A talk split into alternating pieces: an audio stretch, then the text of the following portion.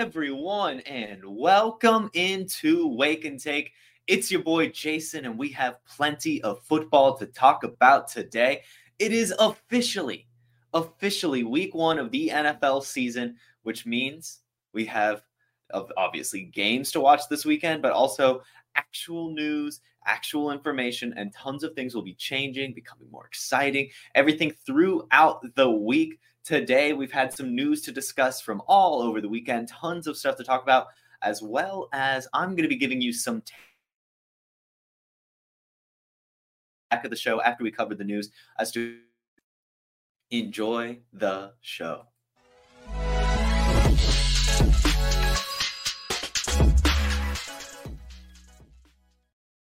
Good to see everyone in this morning. We are officially back on Instagram. I'm trying to figure that out as I moved apartments. I haven't been able to stream to Instagram the past couple weeks, but we are back Monday through Friday, 10 a.m. Eastern on Instagram, on Facebook, on Twitter, on YouTube, giving you what you need to know. We're going to start things off today with Kadarius Toney, who Andy Reid has announced will be ready for Week One's matchup versus the Detroit Lions. That is Thursday night football. As we know with Kadarius Toney, his health is always a concern. And this offseason, he picked up an injury uh, in camp. Looked like he, you know, it might linger. He might miss a few weeks, but no, he is good to go week one. That's good to see. I love myself some Kadarius Toney when he is healthy. He's just so much fun to watch. He's electric. Uh, and we'll be looking at Sky Moore season. But as of right now, he's good to go week one. And I expect he'll totally have two touchdowns against the Lions because that's the most Kadarius Toney thing to happen. Be hurt all off season. Everyone thinks you won't play. Come out, play, score two touchdowns. That's Kadarius Toney. Another wide receiver who had been battling some health uh, issues and in his back is Michael Gallup, who you know has kind of been off and on for the Cowboys. Especially has stepped up when lots of injuries have happened, and he's been there. He has a thousand yard season under his belt from 2019. He's got decent workout metrics and everything. And now going into his sixth season, he says, I feel good. I smile all the time. I keep telling folks that I just smile when I walk in here because I know it's go time soon. Michael Gallup ready for the season, presumably fully healthy. Uh, and we'll see how what that means. Right now, he is the wide receiver three. He's behind Brandin Cooks, behind CeeDee Lamb. But as we know, with the Cowboys season, uh, the past few seasons, that those injuries do pile up over the course of the year. And I'm sure Mike will definitely be using him in some DFS games, of course, throughout the season as well. Another wide receiver that we need to talk about is Tank Dell, who is slowly becoming the next Amon-Ra St. Brown. Reportedly, this is the NFL Rookie Watch. Tank Dell is reportedly out to prove all the teams that passed on him that, and says they made a mistake. Recently, Dell said that he has written down the names of all eight wide receivers taken ahead of him and remembers them all. Uh, he was the ninth wide receiver taken in this year's draft. He was taken after wide receivers like Marvin Mims, Jayden Reed, uh, a few others, of course, Mar- um, because he was the ninth wide receiver taken. I just kind of uh, uh, Rashee Rice is the other one I was kind of thinking, like in that range of wide receivers. Uh, and Tank Dell, of course, led FBS in football and in, in, receiving last year and in, in, receiving yards. So, you know, and maybe he should have been drafted a little higher, and he has put that chip on his shoulder. He's looked great this preseason, looked great all through camp. CJ Stroud asked the Texans to draft him. So I'm sure the next player to talk about is going to be Jared Goff, as it has come out that they are working on a contract extension.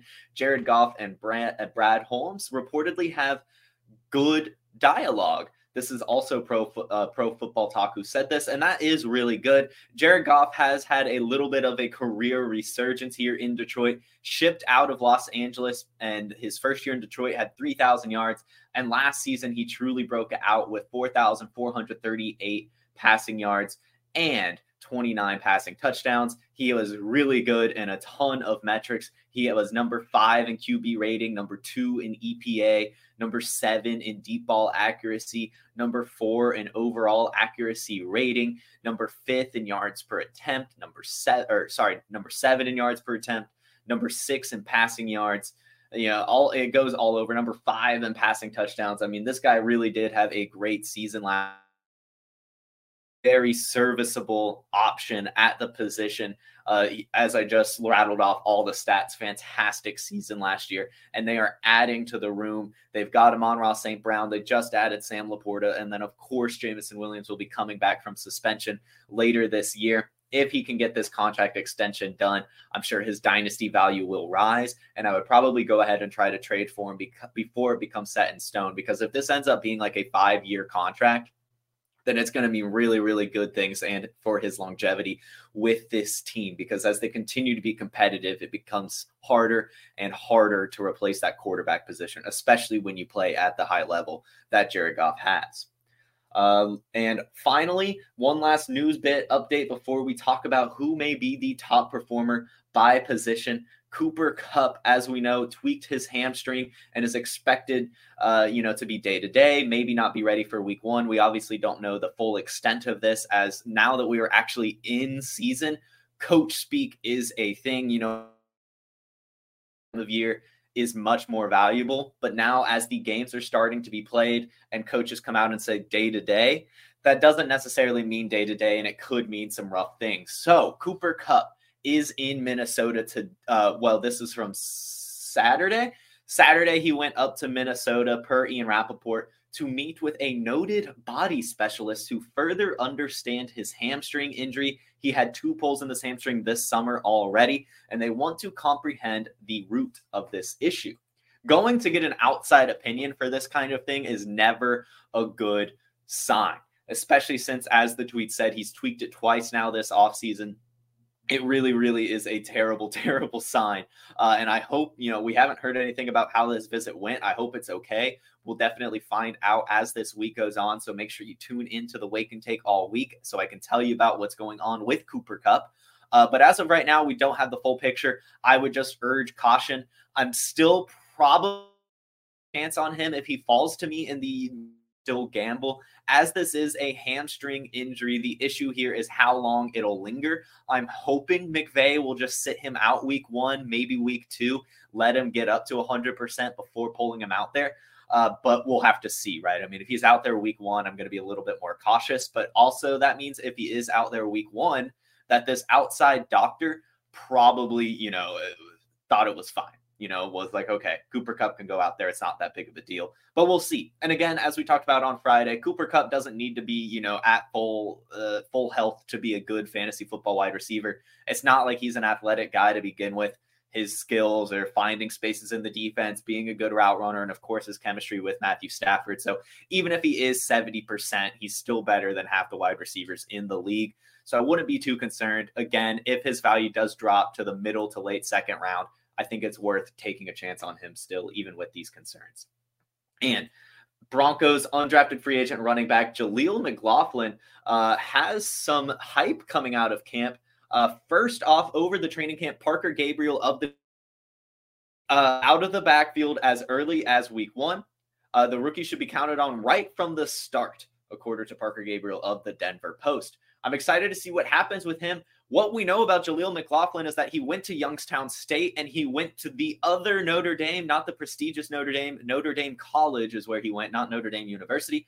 Uh, and he's actually college football's all time leader in career rushing yards. He finished his collegiate career with over 8,000 rush yards. Yes, you heard that right. 8,166 yards on a thousand 250 attempts. He had 79 touchdowns and over his college career, averaged six and a half yards per carry. If Jaleel McLaughlin is out there, go ahead and take a chance on him. Yes, Samaje Perine had a great year last year, but it could be, you know, kind of a, a, a byproduct of being on the Bengals and getting a big workload. Jaleel McLaughlin being younger, obviously a really good performer in college, you know, could actually be something definitely worth picking up in your in your uh, deeper leagues.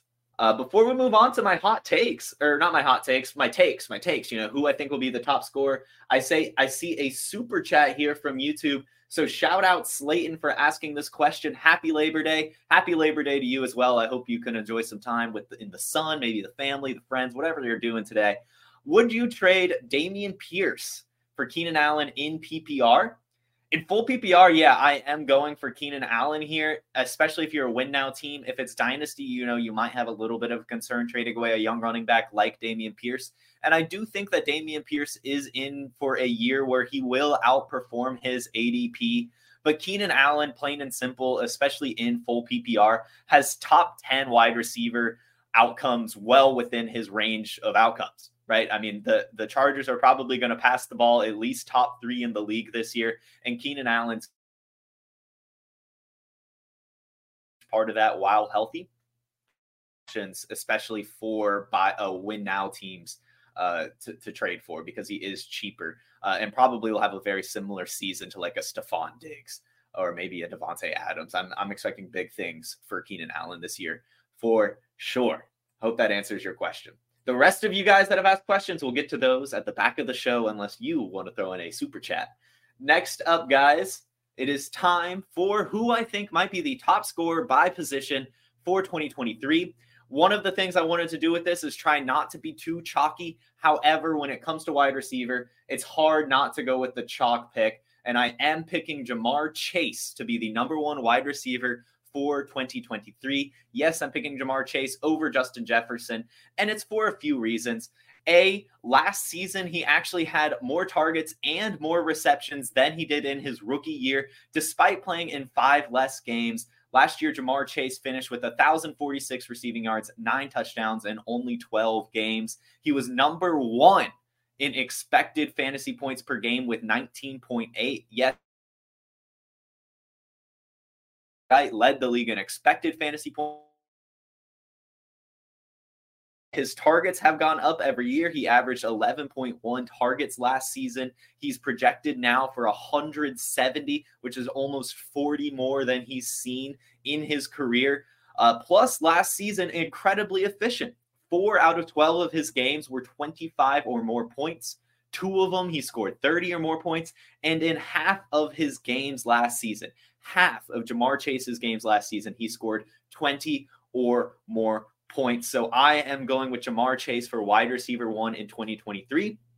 And I think he will he will be the first wide receiver to go for over 2,000 yards this season.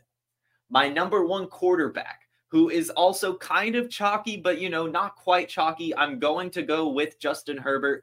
And this comes after I just hyped up Keenan Allen.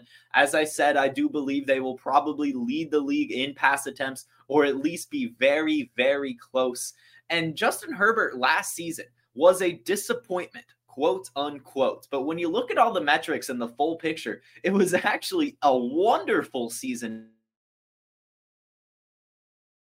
Justin Herbert despite being NFL, despite having broken ribs, despite having a decimated offensive line, despite injuries to Keenan Allen and Mike Williams coming up all over the year, he still had 4,739 yards, which was good for second in the league, and 25 touchdowns, which is a lot of touchdowns, but not a lot when it, when you kind of consider how much he should have had. Both of his years in the NFL before that, he's had over 30, and in 2021 he had 38. So that was a disappointment, 13 less touchdowns, but still, still in 2021, Justin Herbert was a 5,000 yard passer, a 300 yard rusher. In 2022, on top of being everything I just named, on top of having the the the most pressures against him, on top of the broken ribs, the decimated offensive line, the decimated weapons, he still led the league in money throws, still led the league in completion percentage, under pressure, and again was number two in pass attempts and yards. Justin Herbert is going to throw for over 5,000 yards yet again, beating his 2021 total in both pass yards and and touchdowns. I'm going for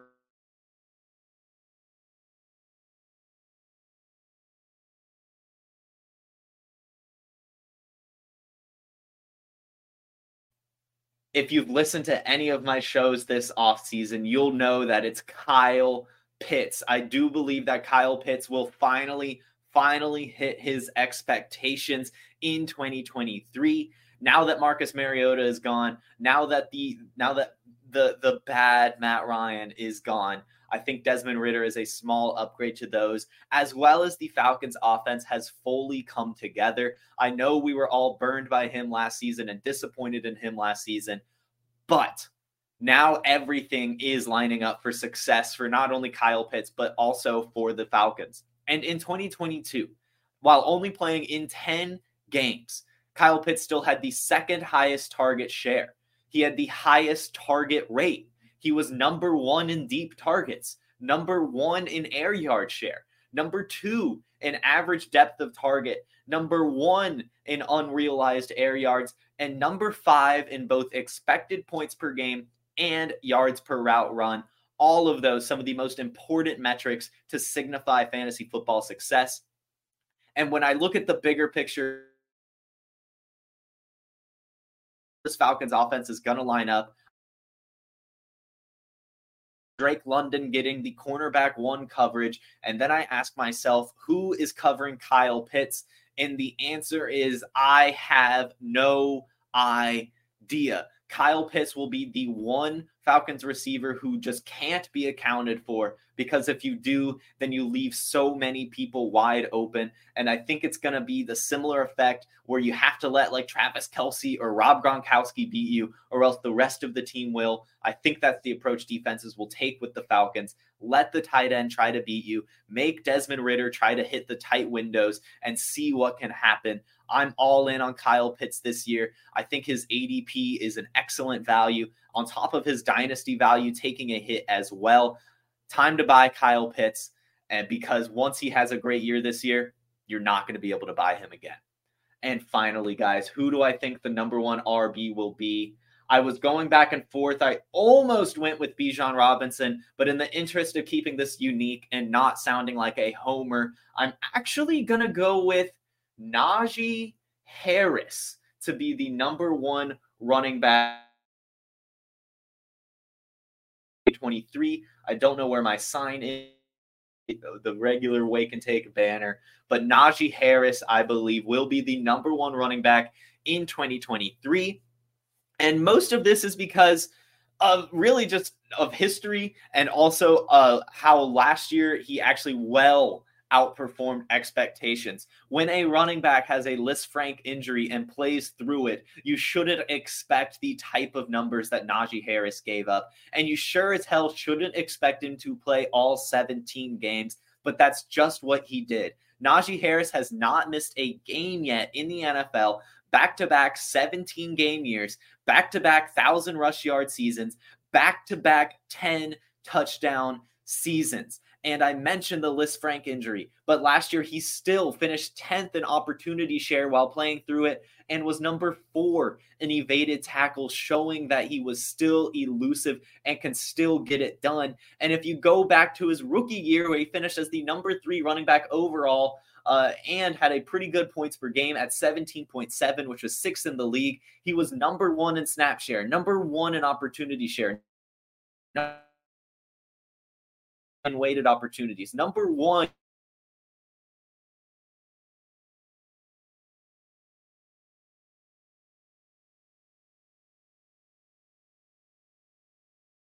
fourth round sometimes in fantasy football drafts, and he w- is well, well, well worth that price tag and will easily outperform it. Look for Najee Harris to bounce back that this season and finish as the number one overall running back in 2023.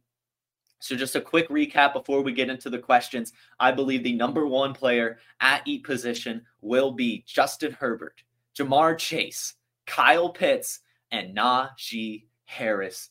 Ladies and gentlemen, do we have any questions? Let's see. Who do you think the wide receiver to own on the Texans is? Noobs World Order. This has been one of the hardest questions for me to answer all year. As you guys know, as I've talked about on this show a few times now, I do wholeheartedly believe in this Texans team. I really do think they have someone special in CJ Stroud, and I love the coaching staff. I think DeMeco Ryans was the perfect hire. I think he can get the culture in is Bobby Slowik from the Shanahan tree. These are both guys who came over from San Francisco. Where have I heard that story before? I don't know. Maybe the Miami Dolphins or any other Shanahan tree coach. I'm excited for the Houston Texans. I think CJ Stroud's going to be good. And I think all the wide receivers will be good. I just don't know who the main one will be. I'm almost starting to think it's just going to be pretty evenly split among people. I think Nico Collins is, of course, going to be the number one. He'll have the more uh, stereotypical route tree, maybe running some streaks, posts, the, the classic stuff. And then John Metchie and Tank Dell will be the more route running specialist type wide receivers going over the middle of the field, used in a bunch of different ways. And I think both of them will do well as well. I love myself some John Metchie. But uh, and uh, and Tank Dell really, as we're starting to hear how much of a dog he is, and those preseason performances.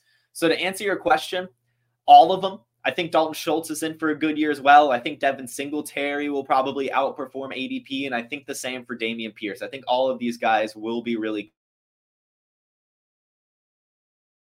football. So I guess Will, the answer is probably going to be the cheapest one. And if I remember correctly, that is John Metchie. Uh, but I think you could get away with owning all of them. And if they follow you and it's the right pick, I would just get it. I think it'll be fine.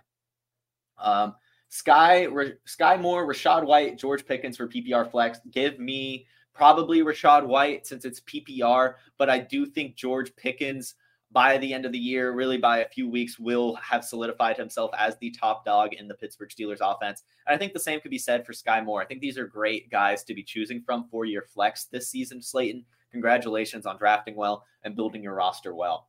And that is um that's it. That's it. Those are all the questions I have on YouTube. Actually, let me check. Actually, sorry, I forgot I'm doing Instagram now. I see some here on Instagram. Favorite draft strategy in three wideout leagues or double flex leagues. In that situation, you've got to go wide receiver, wide receiver, unless like Bijan Robinson is there in the second round, something like that. Uh, you've got to try to get your top tier wide receivers early when there are three of them. Uh, next, have the 101 in a tight end premium super flex, leaning Josh Allen one, then get Kincaid late. I think that's fine. I think that's great. You know, go ahead and get Josh Allen. I would almost say just get Patrick Mahomes and maybe try to get Kelce when it comes back to you, but that might not happen. And that, that is actually all the questions. So thank you all for tuning in today. This was a great show. I hope you all have a fantastic Labor Day, a fantastic rest of your week, and I'll see you all tomorrow on the Player Profiler YouTube channel, Facebook, Twitter, and Instagram at 10 a.m. Eastern. I was Jason. This was Wake and Take. You guys were great. Have a good one. Peace.